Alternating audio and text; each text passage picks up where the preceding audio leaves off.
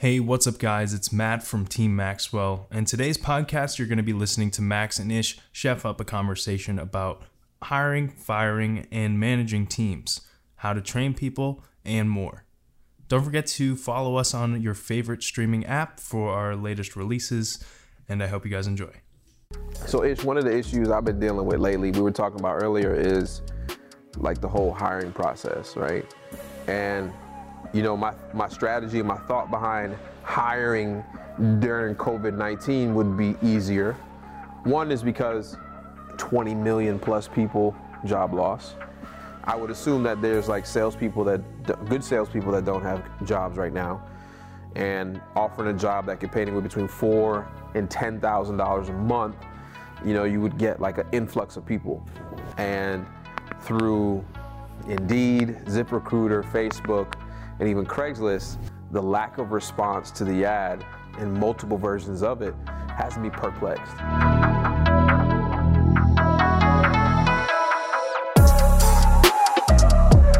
Today you were with me training the few people that did respond, training those folks, and for the type of money potential that's there, were you surprised like I was with the, the pick? Because before you answer your question, a lot of people don't know you you you you have a multi-million dollar sales organization, so you're used to always hiring. What is it called? B, always recruiting. ABR, ABR. So you're always recruiting, always be recruiting, something like that. But what, you, what did you think of today's talent? What did you think of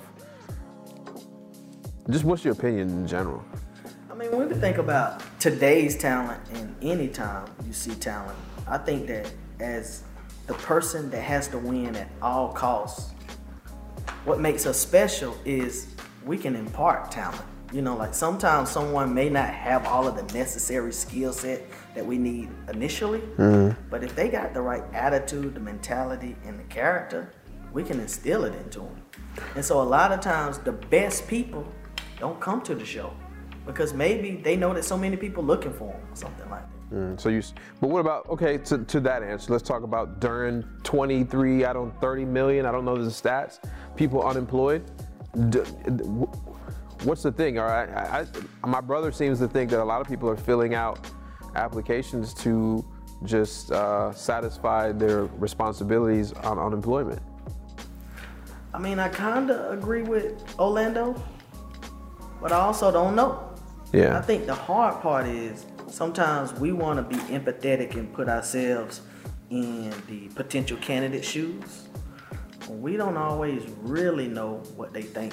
You know, mm-hmm. we can speculate and say, hey, you know, maybe the unemployment is so good that they can be lazy at this moment and still survive for the next six to eight weeks or however long they're gonna do the unemployment.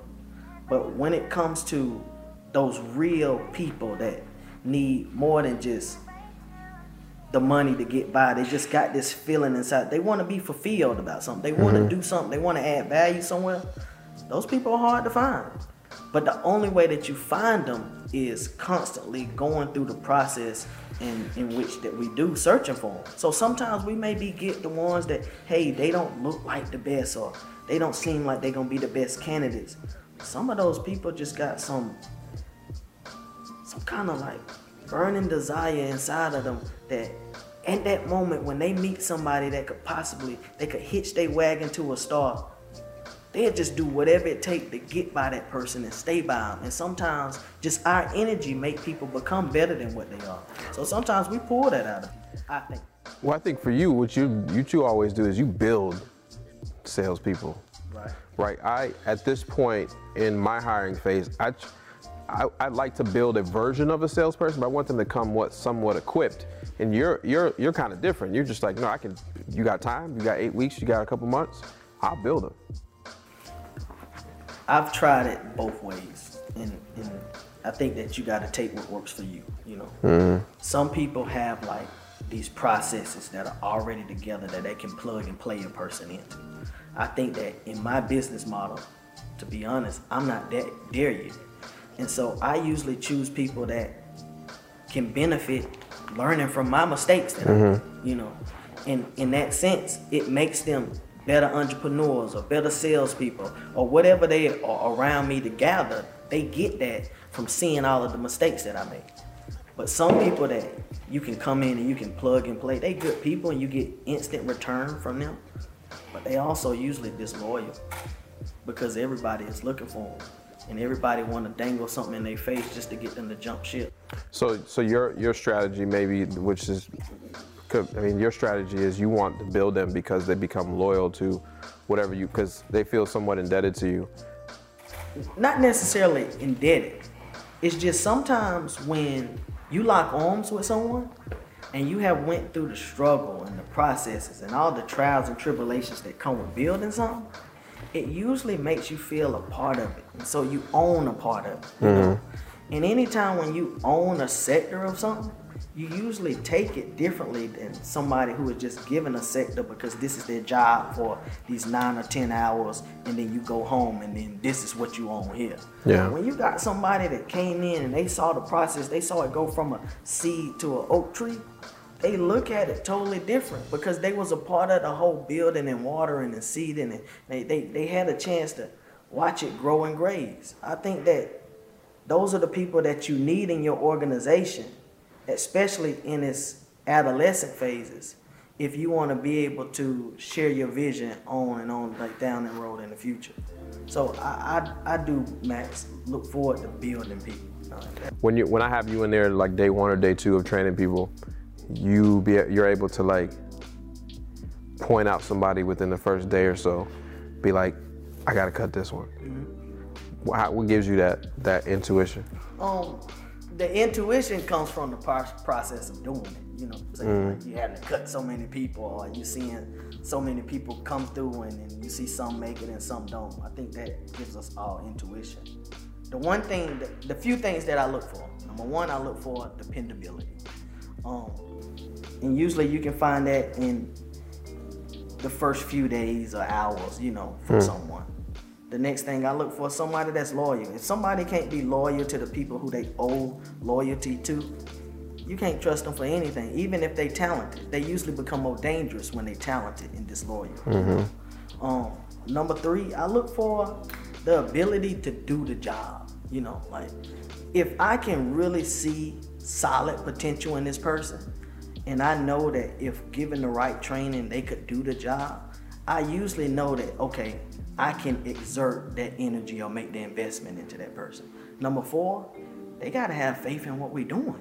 You know, if somebody don't got faith in what you're doing, they can't see it go from wherever it is right now to what you pitching, the vision that you pitching. Because you gotta have faith to see something that's invisible. So if they can't see the thing that you talking about that's coming, ain't no use to working with them. Because they gonna be so afraid and they gonna keep you right there because you gonna start loving them and you want them to go with you.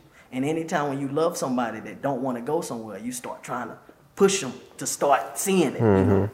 And number five, they got to be willing to go the extra mile because how can you have how can you get extra when you only doing what's necessary? So if somebody not willing to do more, we can't get more. We can't go further. You know. So I look for those five things, um, and I also I look for number six. I look for the right attitude, and I also number seven. I want to see how they respond to pressure.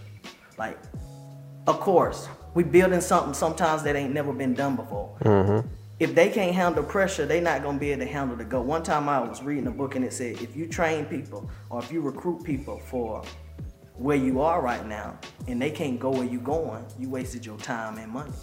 So usually we need to start grabbing or building people or recruiting and hiring people who have the ability that can handle the stress of winning, the stress of stress. Because I mean, when you think about winning, you know, it's a lot of stress and strain to win. Absolutely. Yeah. That's why I say a lot of people say, like, "Yo, I want to be successful." No, you want the results of success. Yes. You don't want the you don't want the process. Yeah. I mean, because anytime when you think about what it takes to win, and what just imagine what it took for you to get from entry level where you were to mm-hmm. where you are now, like like what those nights were like, mm-hmm. and then imagine what the average person would do if they had those decisions where you want to win or fold, whether you want to crack or or, or fill the lane and move, go forward. Like if, if you had to do all of those things, what would they do in those moments? Most people would pick the easier route, and that would be to turn back and do something. So some Mm-hmm. people just can't handle the stress and strain of winning. So you got to see what somebody do under pressure. Yeah, this whole this whole I'll be honest, one of the things that's in my business is that is frustrating is is the hiring process, period. You know, for, for me, because what happens is I design a workplace that I enjoy, that I would enjoy working in.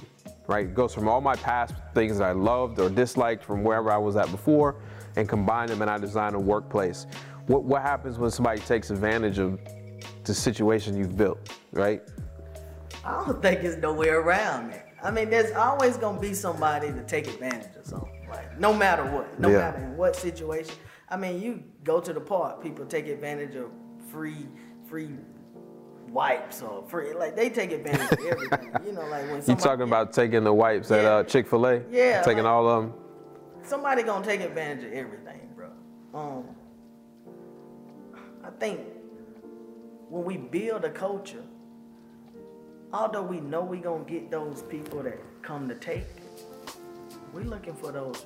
We really build it for those people who really come there to give, like who come there that was just like us, that's looking for someone just like us, and we usually deal with all the other BS that those people bring, just for those people. So I think that that's why we build that kind of platform. You know, over our friendship over the last couple of years, one thing I know you do quickly is fire. Oh yeah. Tell me about tell me about like your firing method, how and, and how you do it. I think the method changes. Yeah. You know, because I think leadership is situational. You can't lead everybody the same. I agree with that 100. percent Anytime when I have fired someone, it's usually because of a decision that they made. I've never fired anybody. They fired herself. Exact. It's like I wish I could just come up with a time or something where I done had the awesome. and, and we call all the people that we fired at Innovation Station fallen soldiers. So as soon as they get fired, they lose their name. So in my phone, fallen soldier number six, fallen soldier number 17. You know, like we call them fallen soldiers because you just couldn't make it through the war. You couldn't see the side. You couldn't see the other side anytime when you fire somebody, bro, it's usually because you wanted something for them that they didn't want for themselves. Oh man, I hate you know I hate that. Talking about that, that's like the word is potential, right? When I think one thing I'm really, really guilty at is seeing potential in somebody, right? And acting like they've identified that potential and then giving them the opportunity to make that potential shine through. Right, and I think we were talking about earlier was having a, a, a determination assessment, or was Desire. desire assessment. Yeah. I, what is their desire? And I think what happens is, is for me, I can personally talk about myself is when I see somebody with what I consider potential or something they may not see in themselves, I automatically think they want what I want. So I try to put them on the path that maybe I went down to make it a little bit easier. Okay. And if I had that assessment, that desire assessment, I would have seen that they never even wanted that. Never even wanted that potential to come out of themselves. It's like your potential comes out of all of your struggles. And, and usually that's the one thing that we run from, like the crisis of a situation, the trials mm-hmm. and the tribulations, those things that make us who we are mm-hmm. or make us who we're destined to be. Like those are the things that usually tell the difference from someone who is gonna be potential or kinetic. You know, like there's potential energy, but it really means nothing until the light switch turns on. But Correct. what's gonna turn on the light switch in some inside of someone? It's usually something going wrong. That's usually how we can A struggle. Yeah, that's usually how we can determine who's who. And if something going wrong doesn't make you want to do something about it to make it back right, you ain't the right one. Man, but you know, I, it's it, it, it's it's ultimately for me personally, for that somebody that didn't come from, you know, a affluent family or anything like that. You come up, you know, like you you go through a lot of stuff, right? So like, you got I left home at 17, got out of military 21, had my broker's license by I was 21. worked for a firm for one year, had my own firm by I was 22 years old. I was I was a licensed BIC, licensed broker in charge, had my own firm.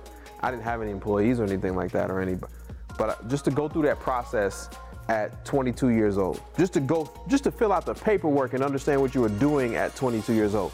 And then I look at today's 22 year olds that I'm hiring and I'm interviewing, and I'm like, man, you couldn't tie your shoelace in a windstorm. And it's just like, it, it's frustrating because you look at a lot of people and, and then you may identify somebody and be like, you got potential.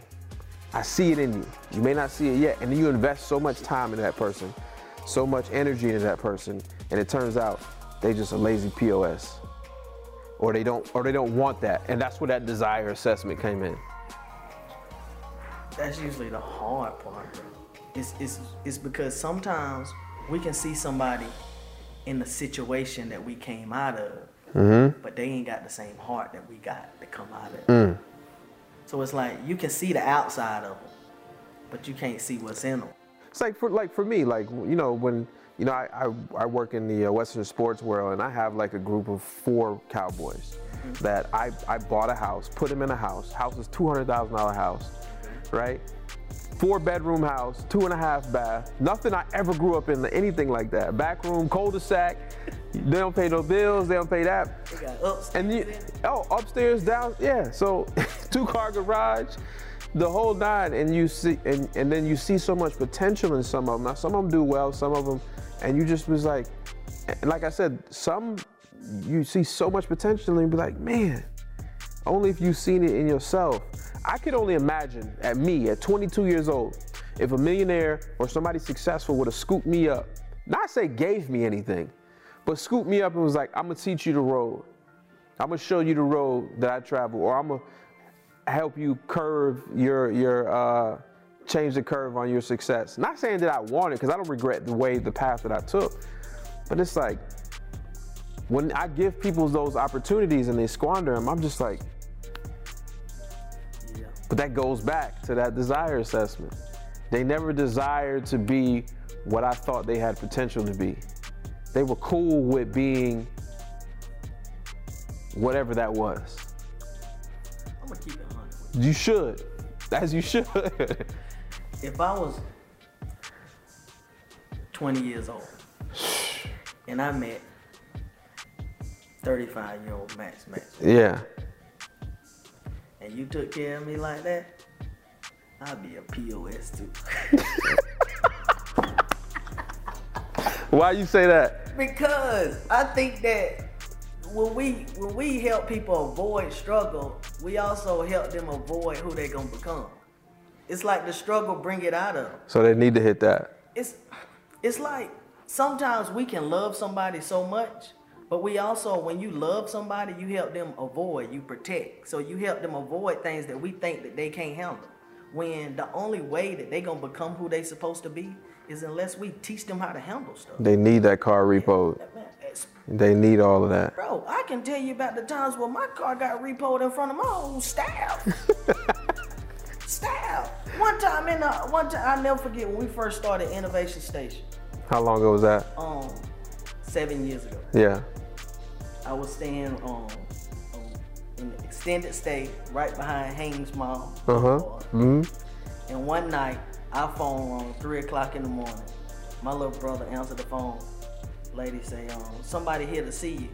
And then he was like, who? She said, you know, you know, like the, the lady at the front desk. And well, he woke me up. We go down. And it's the guy got my car on the bed because I paid my staff and they paid my car payment. Made that and sacrifice. I, I, knew, listen, you know how you feel. It's yeah. My Lexus ES330 on top of that bitch. He pull it off. No, no, no. He waiting right there on us. And um, he got um, he got the paper in his hand. And my little brother looking all disappointed.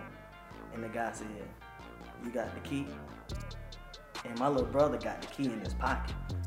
And he, no, you know. And I'm like, nah, give him the key. And he like, he gave him the key. I could see him holding back tears because that was our only car. To yeah. even get to the territory to go out and sell. That was mm. our only call.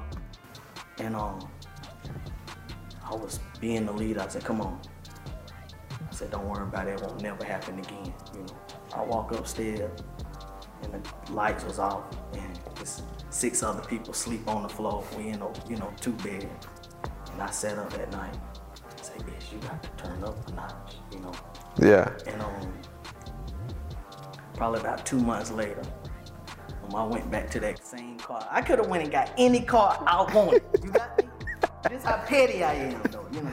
I went back to that same parking lot. They ain't even cleaned it up to put it back on the lot yet. I bought that same car, Cash. cash, just to be petty, to prove to myself that hey, this ain't gonna never happen no more. Yeah. And and that was it. So you saying having them avoid those struggles? Needed that. Yeah. Listen, I needed that. Although, yeah, I made a good gesture of, you know, paying my payroll and done, but I still needed the embarrassment of what having my team wake up the next morning like, hey, how we gonna get to Sam? We gonna have to truck it today. and I needed that. You know, like we are, like I've been, you know. I've been I've been kicked out before. I done seen I done had to sleep on the couch. You know, I didn't come from you know, I came from humble beginnings. You know, I mm-hmm. needed that. You know, my dream house was just a, house. a reason why when you was telling about that, I said, did it have two stories in it? Because that's all I wanted. Two- oh, Upstairs down? Stories. That's it. That's it. Me and my younger brother shared a bed our whole life. You know, Yeah. I needed that, man. And if I would have met you at 20 years old, you would have put me into that. I'd have thought I don't want. It's over. It's over. No struggle. So I need. I think about that sometimes. I needed someone to say, you know what? I'm gonna coach you, but I'm also gonna let you feel the pain of every wrong decision you make. And if I don't let you do that, you gonna think that because you're around me, success is easy. Because I can be the geese at the front, removing all the fall because mm-hmm. I'm holding it down, you know. But if I ain't here, will you be able to handle the turbulence, to fly and migrate? Mm-hmm. Would you be able to do that? And I had to ask myself, will I be able to be the person that can handle the turbulence for the next generation? And that's what we're doing. So it's like sometimes inside of us, we want to, you know, make sure this person wins. But sometimes setting a person up for success is really setting them up for failure. I think that's a, I think that's a lesson. You know, I think for me and in my organization and, and all together, there's a, there's some of that going on. Potential, you know, you're you're hiring for potential. You know, just all of that stuff. You know, I've, I've made all of those mistakes. But I want to tell you, you gonna do that. You mm-hmm. want me to tell you why? Cause soon as you, cause sometimes stuff happening so fast that you can't afford to let them even learn them lessons. Cause we gotta win. So I mm-hmm. gotta be the decision maker. I gotta be the captain. I gotta be the change agent. But I gotta get enough capital funds and stuff in the way so that I got enough leverage to let you learn. And mm-hmm. sometimes you at that place where you gotta take the bull by the horns. You gotta be Michael Jordan and say, look, whatever we need, I'm gonna make sure we got it. But sometimes it ain't time for training. You know what I'm saying? Absolutely. Like my mom wasn't able to train me like she wanted to because she had to work all the time. So mm-hmm. sometimes I was out in the street doing what I wasn't supposed to do because hey, my mom ain't home. But I didn't understand that her not by her not being home, we had something to eat. And so sometimes the people that we got around us, they don't see it that way. All they mm-hmm. see is what they not getting or what they are getting.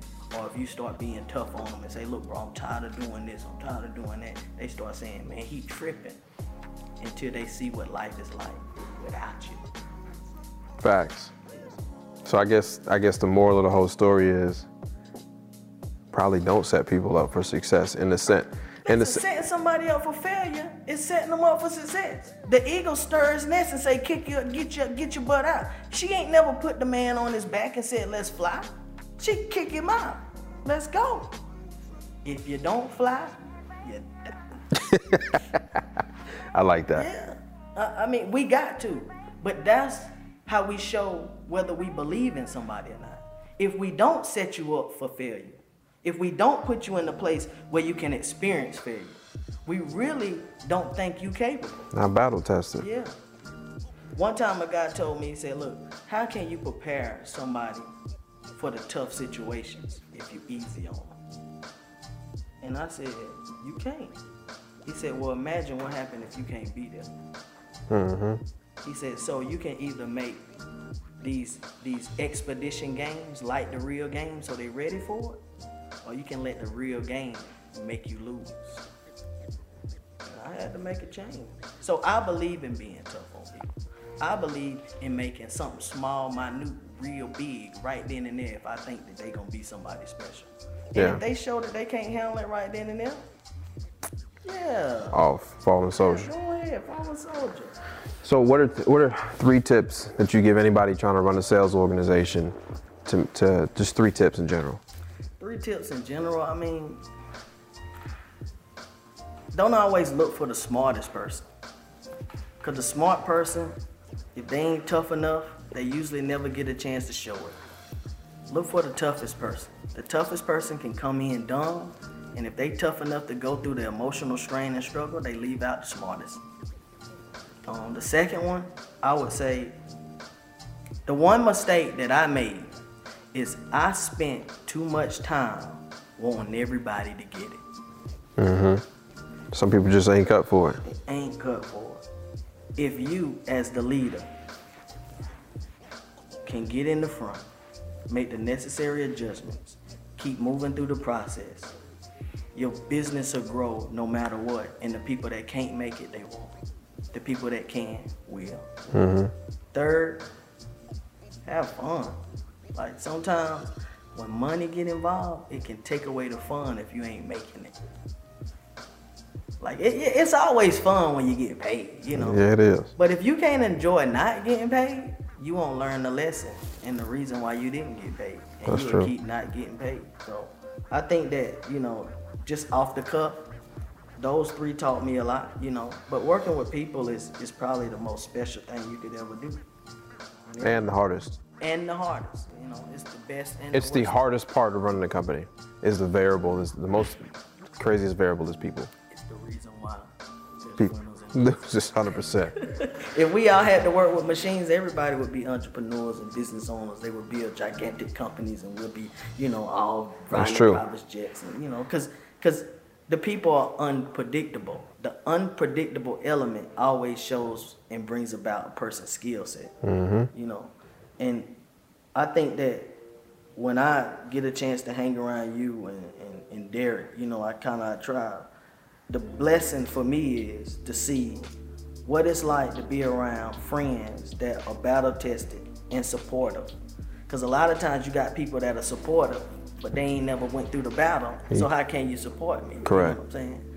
But I'm blessed to have people that also went through the battle and they can support me. Yeah, And if you want to win, you got to have friends like that. absolutely. Look, I appreciate your time today.